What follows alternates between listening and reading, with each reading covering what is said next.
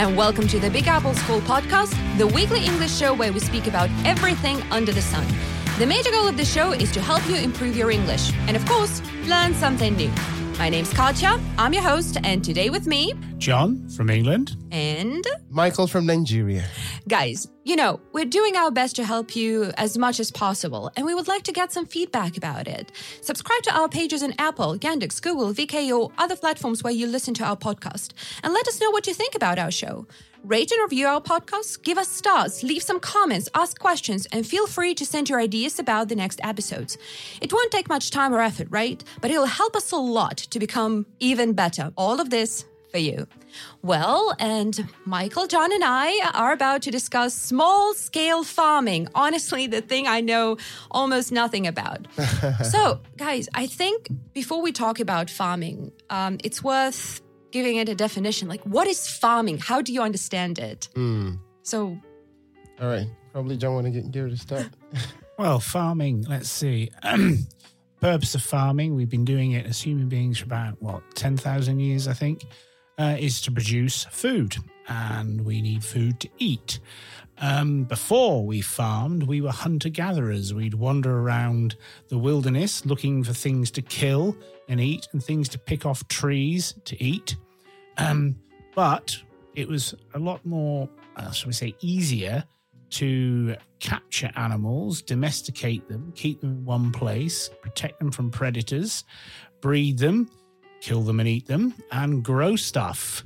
Um, that meant that we could produce more food, have a more reliable supply of food, and that meant that the human population could grow.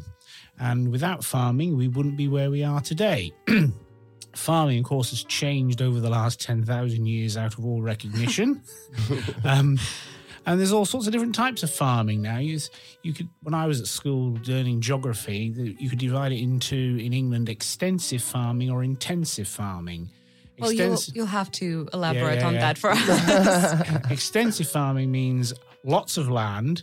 Um, you don't throw much in the way of chemicals or or that sort of thing at it. You farm sort of pretty naturally, uh, but you using a huge space to produce a moderate amount of output. Intensive farming is small amount of space with lots of inputs of labor, chemicals, capital equipment, energy, etc. So if you like, you can compare two systems like in Holland, intensive farming, small country, large populate or high population density, produces mm-hmm. a lot of crops, particularly like tomatoes and flowers and vegetables, etc. By um, putting in a lot of labor, a lot of capital equipment, a lot of um, fertilizers, um, a lot of glass houses. Compare that with, say, farming in, well, Canada, for instance, on the Great Plains, where huge fields um, plowed up, plant uh, wheat or something, yeah, it's too far north for corn, wheat, and throw the seed in, leave it, harvest it. There you have, that's where you get your um, flour for your bread from. Mm. The difference between extensive and intensive farming.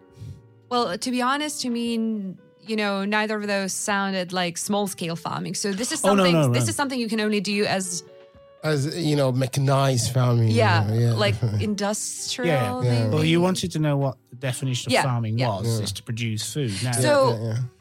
Farming. So it can be only plants, or it can be both plants and animals. Oh, yeah. then, all right. So I'm as far from farming as you can imagine. So Yeah, I mean uh, to ha- to add what he's uh, what what he said, uh, talking about the history of farming.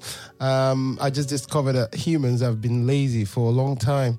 So so instead of them going out in the forest or in the wild to look for berries and pick up things and harvest whatever, uh, they decide to keep it very close to them. You know, just having them at the back of the of the of the house or the hut where they l- lived. you know. well, it's not necessarily about them being lazy, but Yeah. them being safe. Oh, smart. Yeah, And- that is that is another word we use for replacing, um, you know, being lazy. You know, yeah, I'm smart. Yeah. All right. Well, I mean, that, that was just a joke. Yeah, I mean, basically, it's just uh, farming is just like um, putting a seed or some um, some branches, I don't know, some roots into the ground and letting it grow, you know, and having it as a food. So that's it basically. Um, in Nigeria, for example, I've seen here uh, usually people farm without ridges. So in Nigeria, we, we do have to make um, big ridges. So a ridge is like when you gather uh, sand together. So you make a heap of sand and you make a row, you make rows with it. Yeah. Then you not put the seed inside. Uh, we do that because we have a lot of rain. Yeah. So it's a tropical country. It rains a lot.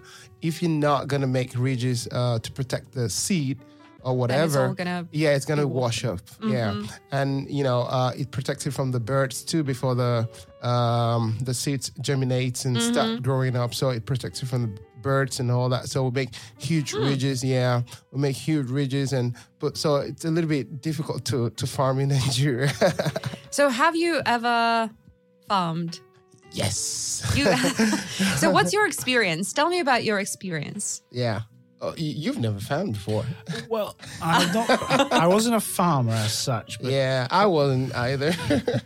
Kate asked about small scale farming. Mm-hmm. And as a reaction to the commercial um, production of food, as I mentioned in both systems, some people have tried to, shall we say, be self sufficient, grow their own stuff. hmm Um, people have done it for in in one way or another in all countries over the world um, for a long time. If they've got a bit of land, try and grow a bit of food. Um, the most productive parts of the Soviet system's um, food production was people's um, patches of land near their dachas, right?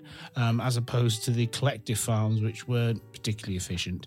Um, in Britain, people have always grown vegetables and fruit in their back gardens, but these days, a few people have um, gone on to what's called smallholding. That is, you have a house, you have a bit of land, maybe only an acre or something, and you grow vegetables, you grow fruit, and you can even branch out into a little bit of livestock.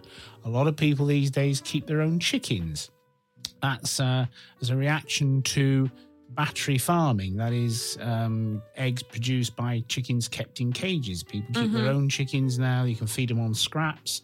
A few chickens in the back garden, then you get fresh eggs, very fresh eggs.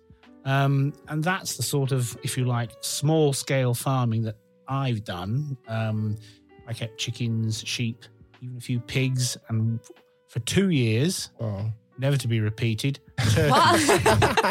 turkeys, never. oh my, really? Are they aggressive? Are they aggressive?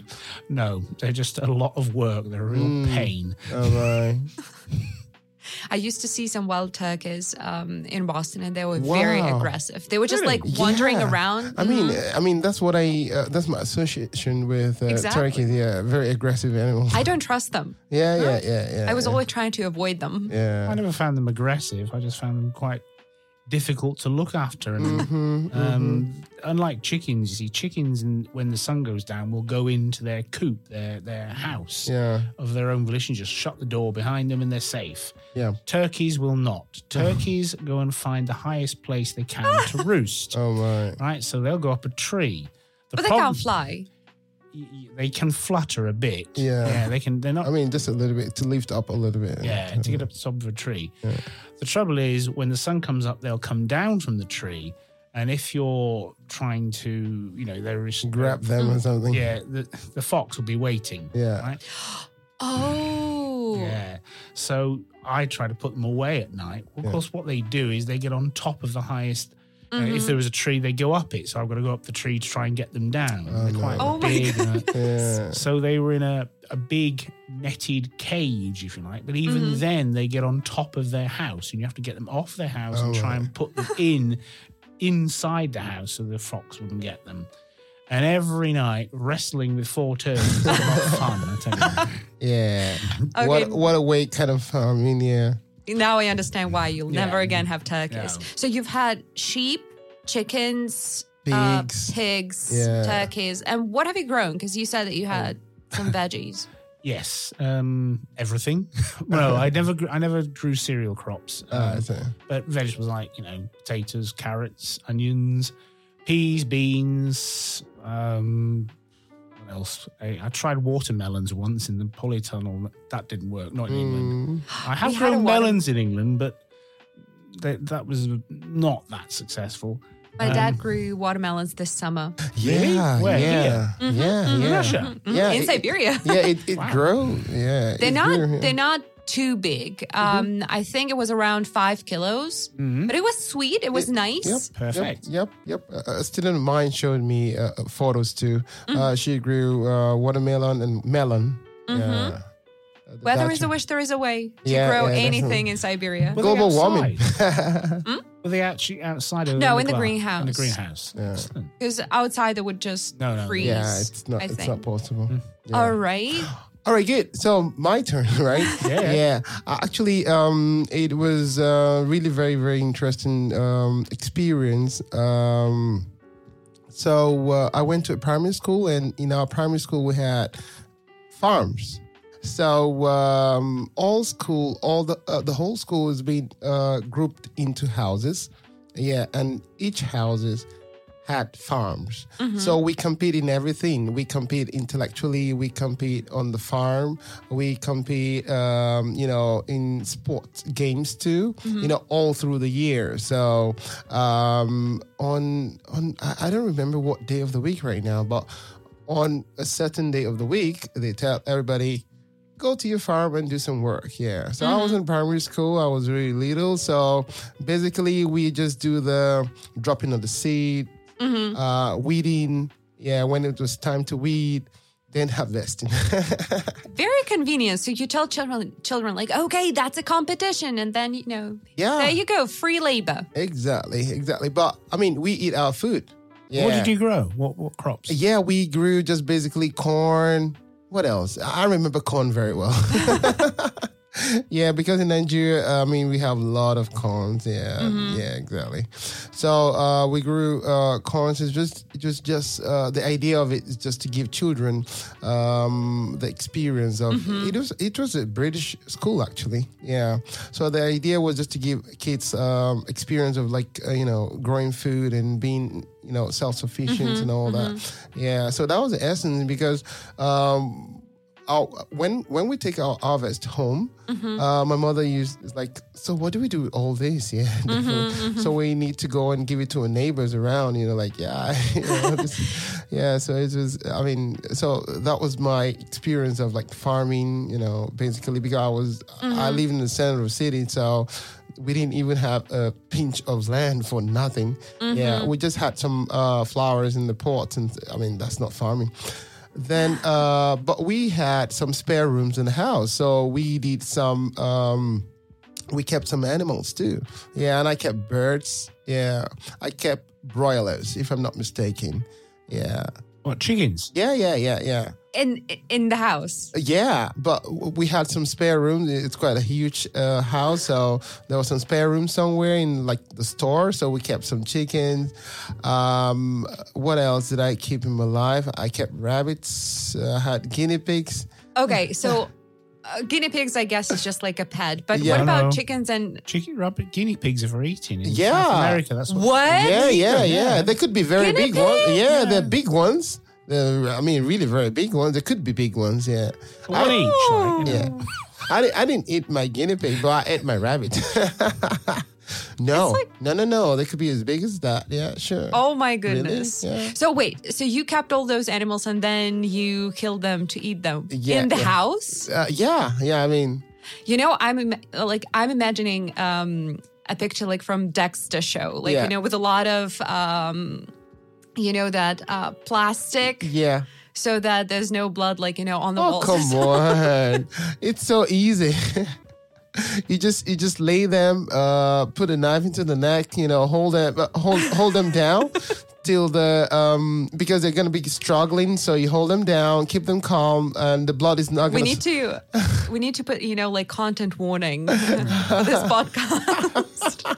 To be fair, I used to um, slaughter my own chickens, but I, I did a little bit more humanely than that. Uh, Oh. The chickens were shot through the back of the head with an air rifle, so I you get know what's it. happening.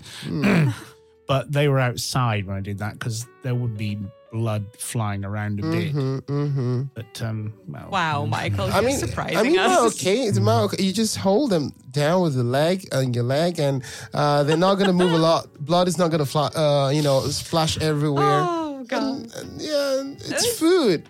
yeah. But at home in the center of the city. Wait, Yeah. so do many people farm actually in Nigeria? Yeah, that's what I'm saying. Like, um, uh, if a lot of people do keep some birds, you know, uh, yeah, basically, you know, chickens, you know, why not? Not not a lot because we do have some store somewhere in the house, and you can just keep. Like he said, chicken are really very easy to keep, you know. Yeah. So yeah, so we do have that. Basically, that's what people have in the city.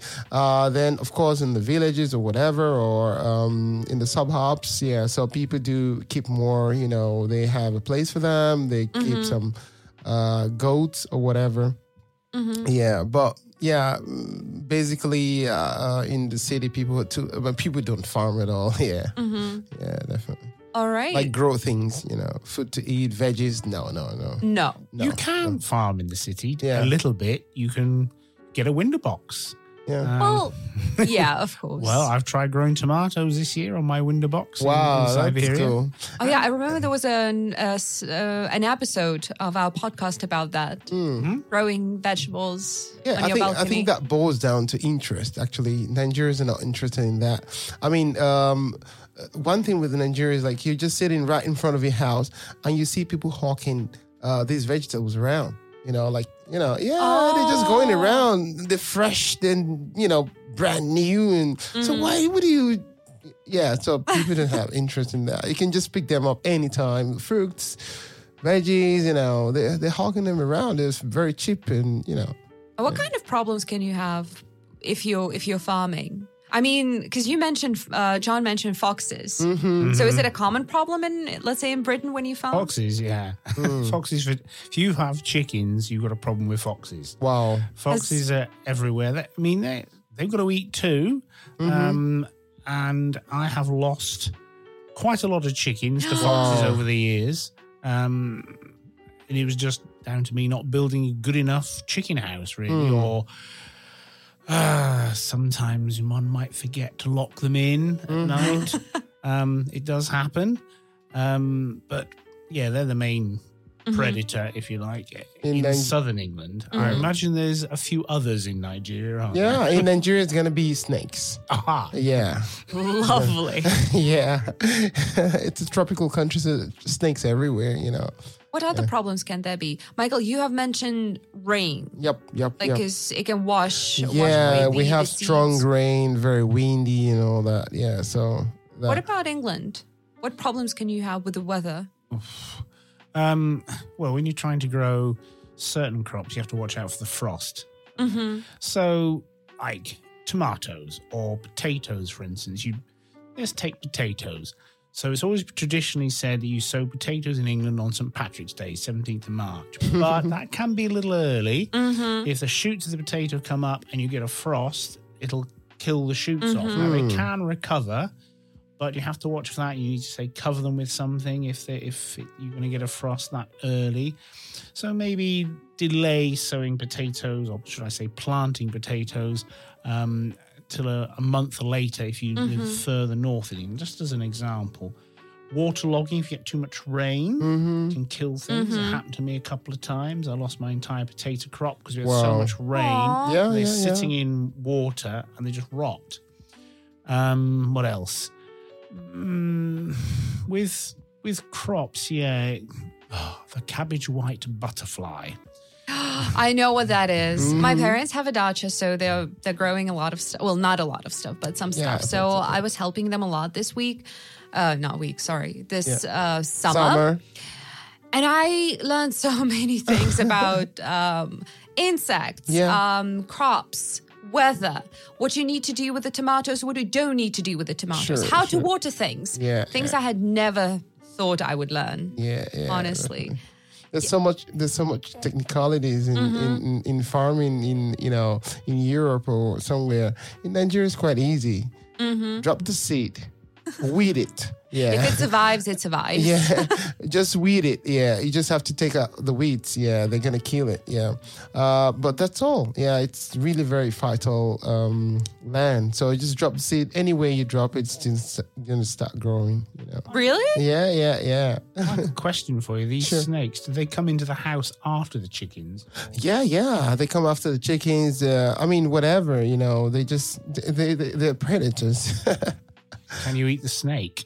yeah, yeah. In Nigeria, we do eat snakes. Yeah. So if the farmer Very good. Oh. Yeah, so if the farmer gets this uh, traitor or this, yeah, so So you can gonna- actually um, use a chicken as a prey, and then you catch snakes, and then you eat them. yeah, yeah, Very yeah, that's- convenient. Yeah, it's like farming, yeah, and hunting at the same time. And snake tastes like chicken, doesn't it? I don't know. I, I've never tried it I, mean, before. I have. It tastes Oh, like really? chicken. My mom told me she's tried it once. Wow, it's interesting to hear. So you, um, John, you usually plant um, things in March. You said the well, seventh- potatoes go in traditionally in March, but other things I sow, say, tomato seeds in January, but inside the house. Hmm. Mm, they wouldn't go mm. out into the greenhouse till April. Mm-hmm. till. April. in the nursery. Yeah, it- different different crops, different mm-hmm. times of year for sowing. Some, you know, you can sow broad beans in November, mm-hmm. and hopefully they'll overwinter. You'll lose a few, but hmm. better to show, that sow them in February or March. Parsnips, let's see, says in the pa- on the seed packet, sow them in February. Ah, waste of time sowing.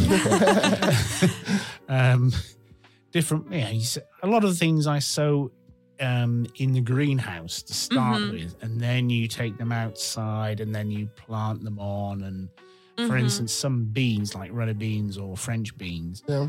you can sow them outside, but it's a bit hit and miss. Um, you're better off growing them indoors than Mhm. transplanting a plant outside. But the risk then is the slugs. Mm.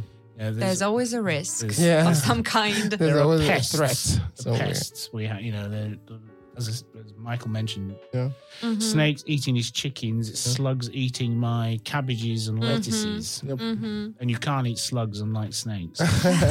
Unfortunately. Yeah. But because it's interesting, in Russia, most people start um, planting on the first of May. Well, because we usually have very long weekend Mm-hmm. Yep. um, in May, at the beginning of May. Sometimes even from the first till the 9th. Yep. So most people go to You mean their a holiday, right? Mhm, yeah, yeah. mhm, Holidays and all that. So and then they see, depending on the weather, what they can actually plant. Sure, but sure, yeah, sure. Yeah, exactly. I mean, it becomes warmer, and everybody want Mm-hmm. to go out there to do something productive. Yeah, and talking about food, you know, like farming or whatever, I forgot to mention that people do have trees. You know, we do grow trees. Yeah. Um, like apple tree. well, we don't have apple Not in in Nigeria. Nigeria. Yeah. Yeah, yeah. Oh, Yeah, so we do have trees around. So if you've got a house uh, like in the suburb or even in the city somewhere, I mean, we, we've got like the the trees that are meant to be around at times could be uh, f- fruit tree like mango tree. You can find just right in front of houses in the center of the city, and they do produce you know mangoes. So you can just go up there and get it. what other fruit you got, Mike, apart from mango Yeah, so we do have mango, guava, um, uh, watermelon, so high, so difficult. A lot of people don't have that. Banana, people try not to have banana because the leaves grow a lot, and you know you need to clear it. It creates a lot of mess. Oranges, yeah, our oranges are not orange in color; they they're greenish, really, really very, you know, juicy and very sweet. Amazing. then um pineapple.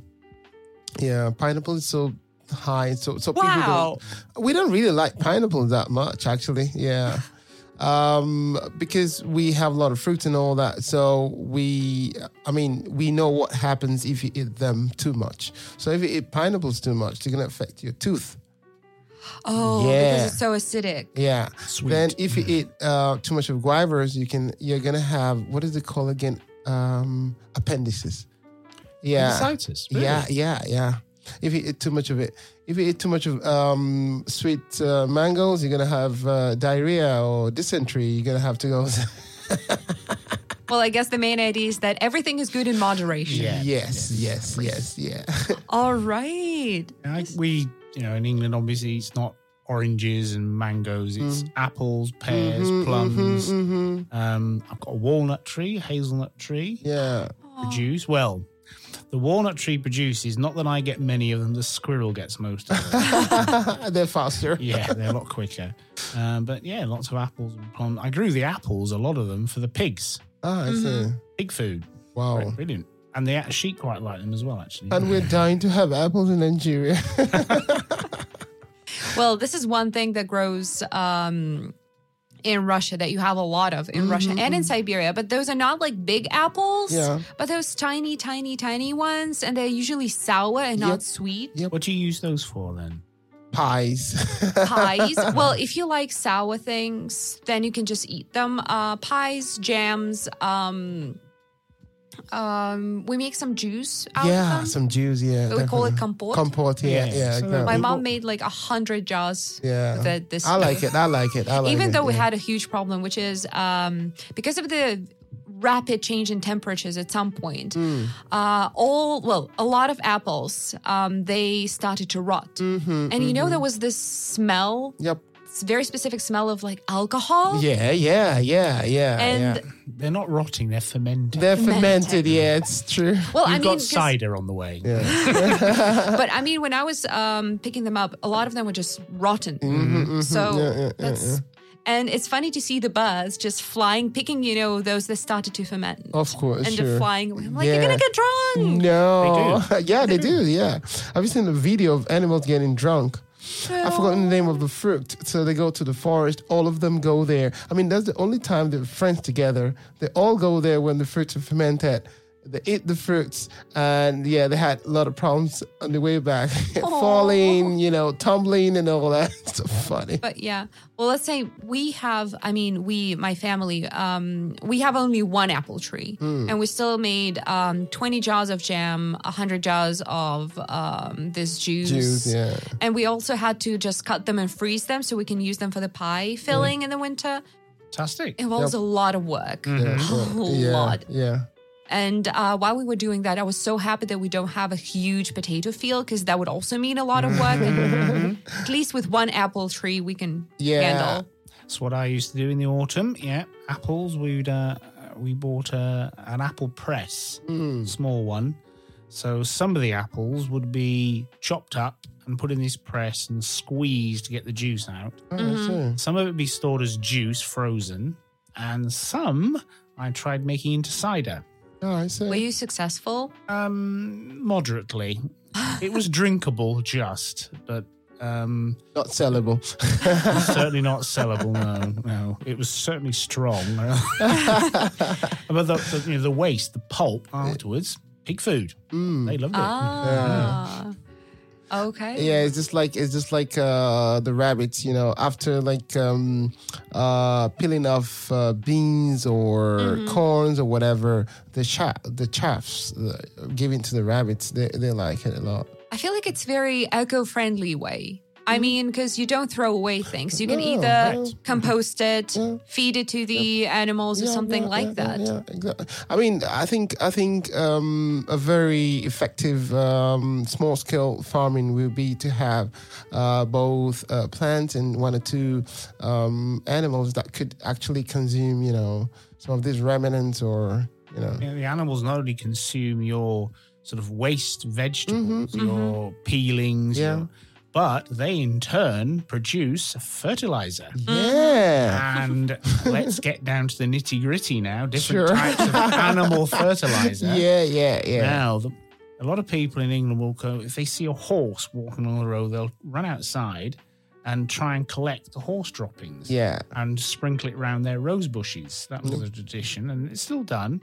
However, horse manure is quite strong and mm. needs to be rotted for at least a year before mm. you use it on vegetable crops. Wow. But sheep muck you can use straight away. It's fantastic. And what about cow? I think No, cow away- has to be composted for Ah, a I year. see. Yeah. I don't know what, what, what the difference is, but sheep muck can be you just shove a lump of sheep poo in a hole and stick Yeah. your tomato plant in on top. Perfect. Yeah. I'm not sure I'm gonna use this. Well, you need your sheep Methods, yeah, sure. We have fertilizers right now, so you can just Uh, buy that. this is the point, though. You see, you're not using chemicals. You're using I understand. Yeah. I understand. Yeah, Do you need sure. a lot of food to feed the sheep?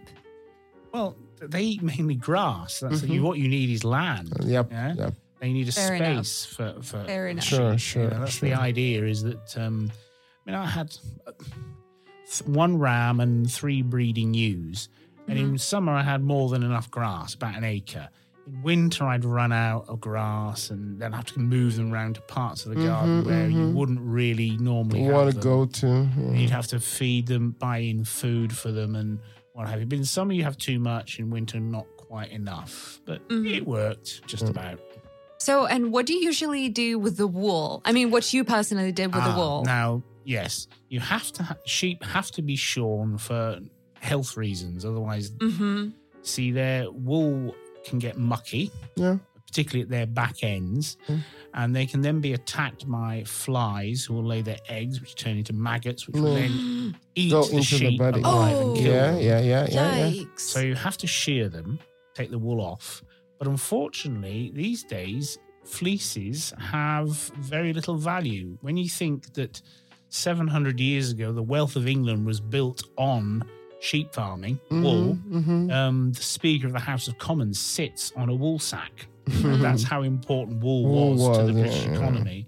And now, you, when the chap would come round and sh- shear my sheep, he would take the fleeces away because I couldn't sell them. He would get something like 10p, Mm. which is like you know 10 Yeah. rubles Yeah. for, for a fleece. Mm-hmm, mm-hmm. Um, because think about it, how much, how, what wool things do you wear? yeah, that's- not not that many. Yeah, not that Everyone much. Yeah, many. yeah, exactly. Uh, So when you have somebody else do it for you, yeah, shear sheep, shearing sheep's a a, a, a skill in itself. Mhm. To see how you, I mean, turning a sheep over and snipping the dirty bits off his back end is one thing. That's Mhm. difficult enough. But Mm. holding one down where you take the entire coat off it, Yeah. like, without cutting the poor creature, Yeah, is, is quite quite an art. yeah, Wow. yeah, yeah. That's a Wow. serious work, actually. Mhm.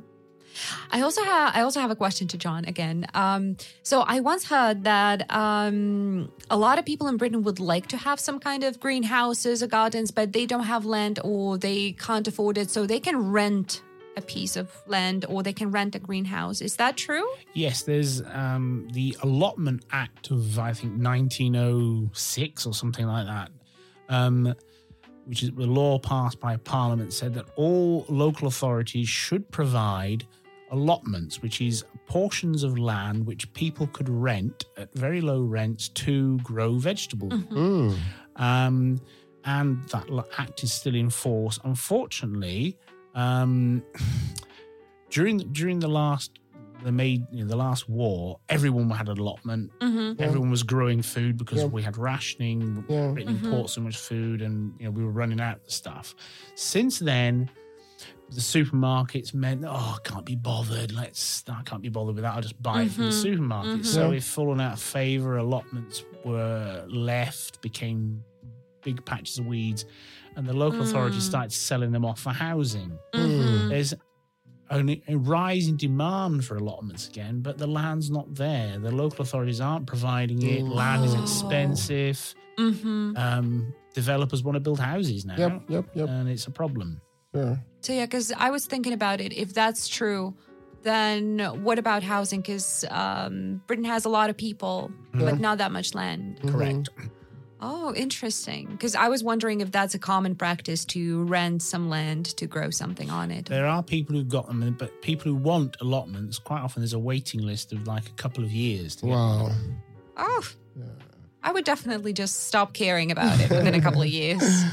Well, I think that this virus thing has meant that people are more, even more interested in. They're Mhm. interested in leaving the cities, Yep. or if they can't leave the city, getting a patch of land because during the virus, some of the shops ran out of food. Yep. Mm-hmm. People are being are becoming becoming more concerned about what they eat. Yep. Will they be able to eat? Will there Mhm. continue continuity of supply? Yep. Um, and they, they really are interested in what goes on their plate. Is it full of chemicals or not? It's Yeah, true. yeah. It's true.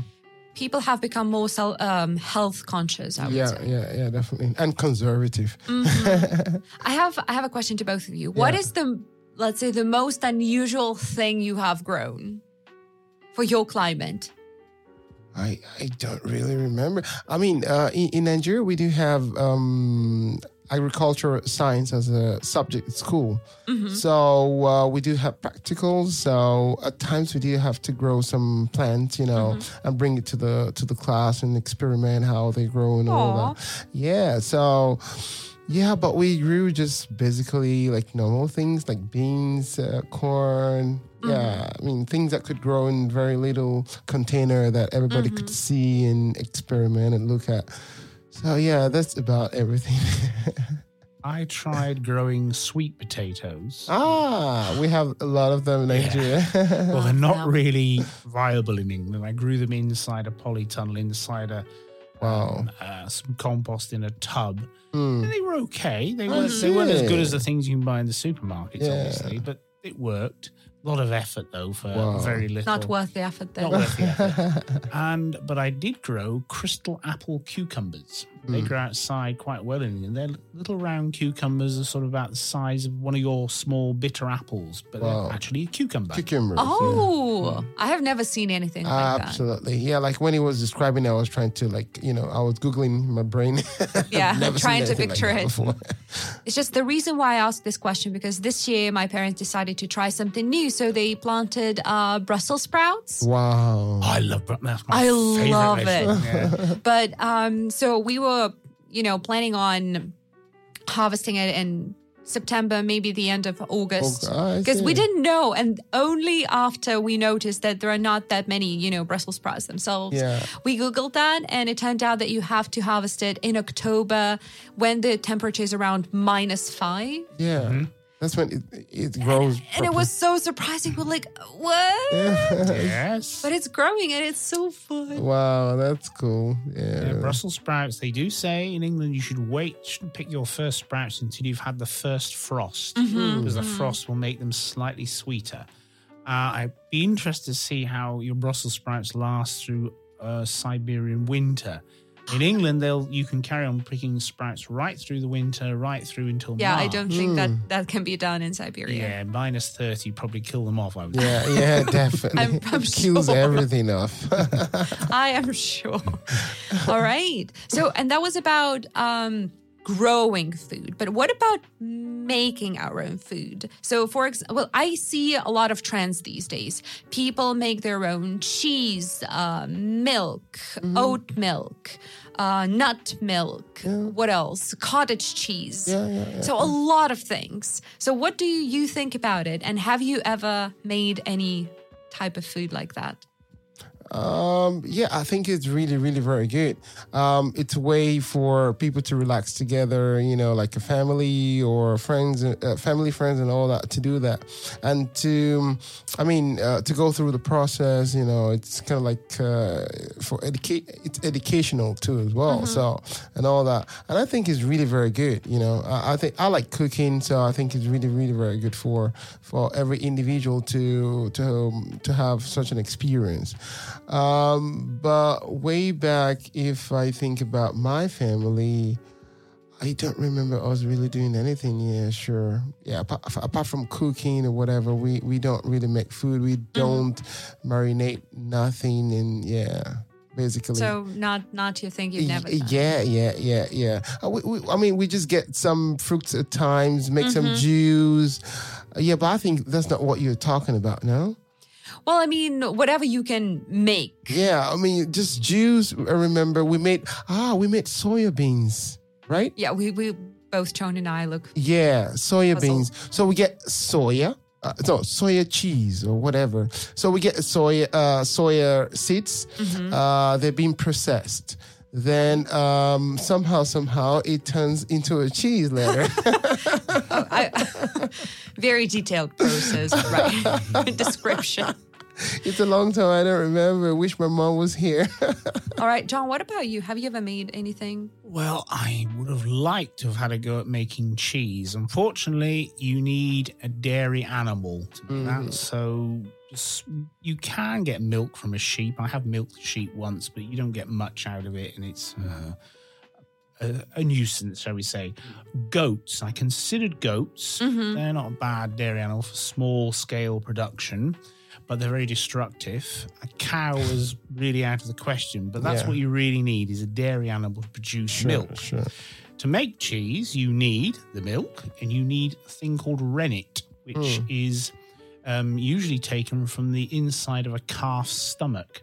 What that does is separate the milk between from the solids to the liquids, separ- um, the curds and whey. Yeah. Um, you can buy a chemical now instead of using um, actual rennet from a calf's You stomach. can you can use some leaves in Nigeria. They have some special plants they use. I saw that. Yeah. that performs a, okay that's good anyway having done that the solid stuff uh, once you strain the liquid out of it is what's that russian cheese you buy here to, uh, Uh, tvorog. tvorog That is Yeah. essentially what curds are Yeah, Mm-hmm, yeah. and what you do after that is what makes the hard cheeses that you see all across the world you know the from stilton to camembert to cheddar Mhm. are all starters what's it again michael Tvorog. tvorog, right? Squeeze it and press it and add a few other things, and that's how you get cheese cheese, as it were. Yeah. I would have liked to have tried that, but never had a dairy animal. But I have made sausages Mm. and wow, ham that's and bacon. cool. Uh, I wonder why. Maybe because you had pigs. Pigs, Yeah. I mean, if you hadn't done that, that would have been a waste. Yeah. Of very Pig. nice pig. Yeah, yeah. But he's, well, pigs are the most efficient animals for turning into meat. Mm. They use something like 60 or 70% of the pig can be turned into one form or another of food, Wow, which that's is a cool. much greater percentage than, say, a You cow. should, you should talk to some Russians. They will say 90%, trust me.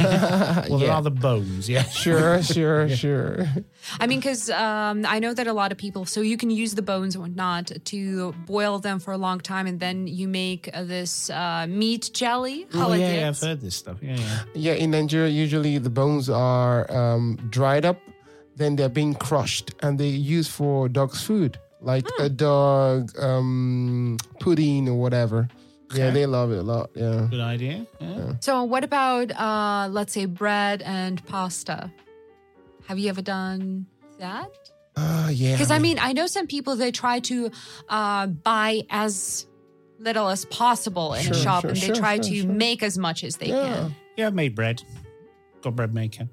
Oh, Yeah. I've never done it. I have a student tried who it uh, she used to bring uh, freshly baked bread every Friday to one of our classes that she Mm-hmm. Would make, like you know, in the morning the same day. Wow. And we have like, you know, the smell of rosemary. Oh, I loved it. But Mm. I have never done it myself. Mm, I want to. Yeah, though. we, we've never tried that too before. You know, I follow the page on some social media of uh, Jamie Oliver, who's a British chef. And I love his position about how he also tries uh, not to buy a lot of things at the supermarket, but to grow everything and to make everything from scratch. Yep. I love that. I love that idea. But also, he has a garden, a big house, so greenhouses, so he can do that.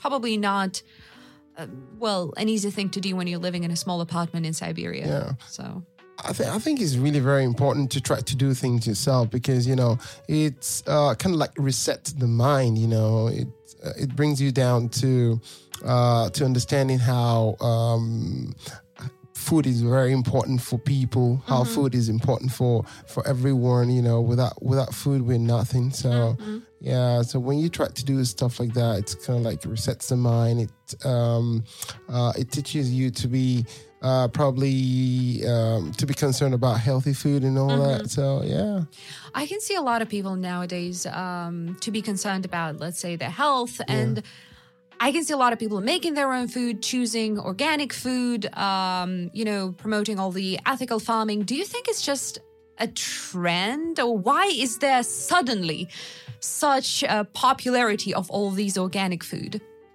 Is it just a trend? Are the companies No, just trying to use ge- that? I think there's genuinely concern about what goes in to producing food and therefore what you eat. Mm-hmm. Um, uh, let me think. Give you an example. Carrots, for instance, simple, plain old vegetable carrots. Now, have you ever bought a carrot that's got little black bits in it? Mm-hmm. Yeah. that's carrot root fly. That's the larvae of the carrot root fly. So, how do you get rid of that? Well, we used to use in Europe a thing called a derris dust, which is a Mm. powder you sprinkle into the ground as you sow the seeds. And this kills off the larvae of the carrot root fly. So you get perfect, nice carrots. However, the carrot must absorb some of this chemical. So derris dust has been banned. Mm. But how do you prevent the carrot root fly getting at your carrots? It's quite difficult, to be honest. Mhm. But that is part of the reason for the organic movement is people are prepared to pay more so they Mhm. don't eat a sort of a bit of derris dust with their Mhm. carrots. And the same goes for all other um, vegetables. But the price, of course, means that a lot of people can't afford it, don't want Mhm. to. Um, it makes things a hell of a lot more difficult to try and produce things organically. I've tried, Mhm. you know, I Mhm. really have. Um, and the GM crop thing frightens people, I think. Yeah. Mhm. It's so hard to avoid. Yep. You know, very hard to avoid because, um, for instance, my pigs were um, raised, as I thought, quite organically. But unfortunately, the pig food I would have to buy Mhm. to supplement the apples and cabbages I grow for them was GM. Mm-hmm. Came from America, I think. So, Yeah, So- exactly. But is GM food always a bad thing? don't know. I don't know. yeah. Well, I mean, uh, talking about talking about the um, you know the movement and, and the hype and everything of yeah. Uh, yeah, well, some people overreact or do it for commercial reason. Yeah, but I agree with John. Uh, with, with John, I think it's genuine. It's um, uh, it's to create awareness for people to you know to be healthy and uh, have a healthy uh, way of life. Um, like a saying goes, you, you're what you eat. You know, Mhm. so. And talking about GM, I don't know if I'm gonna be sued or I'm afraid for Big Apple if Big Apple is gonna be sued, but I, I'm against GM, uh, genetic modified food. I'm from Nigeria, where uh, food, uh, I mean, we eat, you know, practically 100%, you know, natural food, organic Mhm. food. So GM for me, it's really very, very irritating. I got used to it living in, in Europe for uh, more than 13 years, but yeah, I know, I know the difference, and Mhm. it, the difference is so clear. And I think uh, people deserve to eat organic food. We, we have enough in our planet, yeah, sure, and we can improve in that. So people up there, whatever, should be concerned. But people have been modifying um, animals genetically for centuries. That's why um, the sheep that were farmed in England 500 years ago, about half the size of the ones there are now, Yeah. they were just selectively bred. That's Mhm. genetic modification, but it's not fiddling with the actual genome. It's- Yeah, yeah. It's only doing the same thing, but more slowly. Mm-hmm. So, um, interfering with how things are grown has been going on for centuries. Carrots, for instance, going back to carrots, carrots are actually purple. Yeah. yeah, carrots originate originate from Afghanistan and they're purple. The reason they're all orange is because when the Dutch got hold of them back in the 16th or 17th century, they um, selectively bred them to be orange Mhm. because the Dutch royal family is the House of Orange, Orange, right? yeah. And they want, hence their football team plays in orange. Everything's orange in Holland. Mhm. Yeah. Uh, and carrots are now, generally speaking, orange. Though you can buy packets of seeds with purple and yellow ones in them. Mhm. Yeah, like I told you about or- or- oranges in Nigeria, they're green. Yeah, greenish. Yeah. When I show people a picture and I say, "What is this?" and they're like, "I don't know. It's, that's an orange." Really? But if you taste it, you will never go back to the one in the shop that is orange. Oh, orange. really? Never. Is that that big a difference? Yeah, um, I mean, a couple of years ago when we went there with my wife and she tried that orange and she came back and she saw the ones in the shop like something spooky. Wow! that was a reaction, really. Interesting. sure. So, and that's about um, GM food. And what about what about animals? So, because I know that there are industrial farms and ethical farms there. Yes. So, what's the difference? Big difference. Uh, one of the reasons I embarked upon keeping livestock, I'm not a vegetarian, doubt if I ever will be. We got that. But, but Let's not start that debate.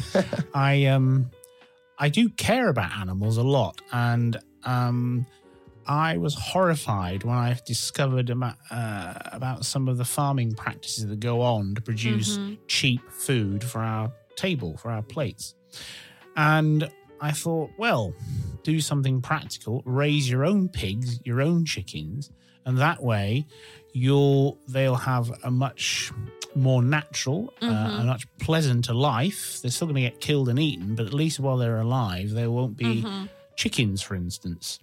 Chickens, uh, I would imagine here across the United States, are all raised in great big sheds millions of them packed together underneath big lights, pumped full of um, antibiotics. Because being so close together, they get diseases. This has a negative effect on us because using antibiotics in animals routinely means that we will gradually become, um, or shall we say, the diseases will become immune, Immune to to the the- antibi- yeah, yeah. antibiotics, so we won't be able to use them for ourselves. These poor animals are supposed to be outside, pecking and scratching. That's what chickens do. Mm-hmm. Walking. Enjoying the life. Pigs is even worse. Pigs, uh, the minimum standard for pig keeping in Britain is on slats, which is like being in a big room with floorboards with gaps in the floor so that the poo falls mm-hmm. through. Mm-hmm. But at least they can move around and Yeah. socialize. Mm-hmm. Whereas, unfortunately, um, commercial pig production usually involves what's called sow crates, where the female pig is kept in a sort of pen where it can't move at all. At all, yeah. It's fed at the front end, the poo's collected at the back, and the piglets are delivered, and it stays in this for the eight years of its miserable life until it's slaughtered and turned into sausages. Whereas pigs should be outside, rooting around in the ground, eating naturally. And that's what I believe, and that's what Mm-hmm. Rolling on the be. floor. Yeah, enjoying life. Yeah. Um, that's how my pigs lived. Um, whereas, fortunately, Danish bacon and Dutch bacon and most of what's produced in Europe is produced in sow crates. It's a lot cheaper, Yeah. of course, a lot cheaper, but it's not very fair on the pig. Yeah. I'm afraid, and um, I'm totally against that sort of farming. That's why I, s- um, I saw when I was buying eggs in the US, I saw just eggs and then there were free range eggs. So the chickens were running. Yeah. In England now, the pressure built up so much that almost all eggs now are sold a free range. Mhm. right? But is that Uh, true though? It is true. Yes. Okay. Oh, so, Yeah. It's like how much can we believe when we see a certain label? Almost all eggs sold in shops are free range. Unfortunately, still a lot of eggs from battery hens are used in England, but they're imported and used in the catering industry. So when you buy a cake from a supermarket, quite it's been made in a factory where they will buy the cheapest eggs they can get. And they will, of course, be from battery hens, quite Yeah. often produced abroad in places like Greece and Spain. The EU was supposed to have sorted all this out. But of course, the EU does not enforce its own rules. So sow crates were supposed to be banned across Europe, but they're not. Well, they, they are banned, but they're Yeah. still in use. Yep. Same with battery hens. They're not supposed to be in use, but um, they're not enforcing their rules. exactly. Let's move to something more positive. Yeah, yeah, definitely. I don't want to end on this. Yeah, sad we're not gonna get to the roots of that. Yeah, really. So, what if you had no, um, well, let's say limitless finance? Yep. Uh, you had as much land as you want. Yep. What would be your perfect farm be like? Oh come on, that's my dream. Even without the limited, uh, limitless or whatever, it's my dream in the future to to to have a, a, a ranch. You know, I don't know how big it is gonna be, but I want to have a ranch. So, what do you want to have there? Do you want to have cows, sheep, horses? yeah, I'm gonna have um, basically uh, all domestic animals. You know. Oh, Um, so one or two horses, uh, just for just for going around, you know, my vast uh, ranch. Um, then um, I'm gonna have birds, you know, like chickens. Yeah, I'm not sure I'm gonna keep turkey after what John said. then but, but I would like to have an ostrich. Yeah, in Nigeria. Yeah, in Nigeria we have ostrich farms. Aw. Yeah. Yeah, there's there's actually people who tried ostrich farming in Britain, didn't work out too well. So your dream farm is in Nigeria then? Yeah, yeah, in All Nigeria. right. Yeah, definitely. Because I mean, I need to have. I mean, it's cheaper for me. I can produce more because of the the the weather. The, Mm-hmm, the land is very fertile, so and it takes just a couple of hours to come to Russia. My All Have plans you are- eaten ostrich? Have you- I've not tried it before. Yeah, you I'm, haven't? No. Yeah, I, yeah, I'm not really sure. Like, I I went somewhere to have an ostrich. Yeah, probably some. I don't know, uh, because there are a lot of other options and stuff like that. Mm-hmm. Yeah. Surprise, surprise! It tastes like chicken. Yeah, I mean, Too many things in the world taste like chicken. Like, I mean, what? It I has the heard, texture of beef, though. I heard, I heard crocodiles even taste yes, like they chicken do. too. Yeah. Alligator tastes like You have tried it? yes. I've not Florida. tried it. Emu, chicken, and John said he cares a lot about frogs, animals. You know, chicken. yeah, frogs have not tried. Yeah, sure. Frogs' eggs taste like chicken. Yeah. So John, what about your perfect farm? Dream farm? Well, I sort of had it. Um, I would have had if I'd had the time. It's not so much the money; it's the time. Oh. Really. Mm-hmm. Another acre and a bit more time. I would have had a couple of Dexter cows, Mm-hmm. um, which are a small, hardy breed of cows you can leave outside all year. Yep. You can milk them and you can eat them, so they're dual purpose. Yep. So, because in order to produce milk, of course, cow has to have a calf. Yeah. Mm-hmm. then eat, so you can have the milk rather than the calf. So, Mm-hmm. the realities of farming, I'm afraid. Sure, sure. Yeah, too many said reality. They're hard to farming.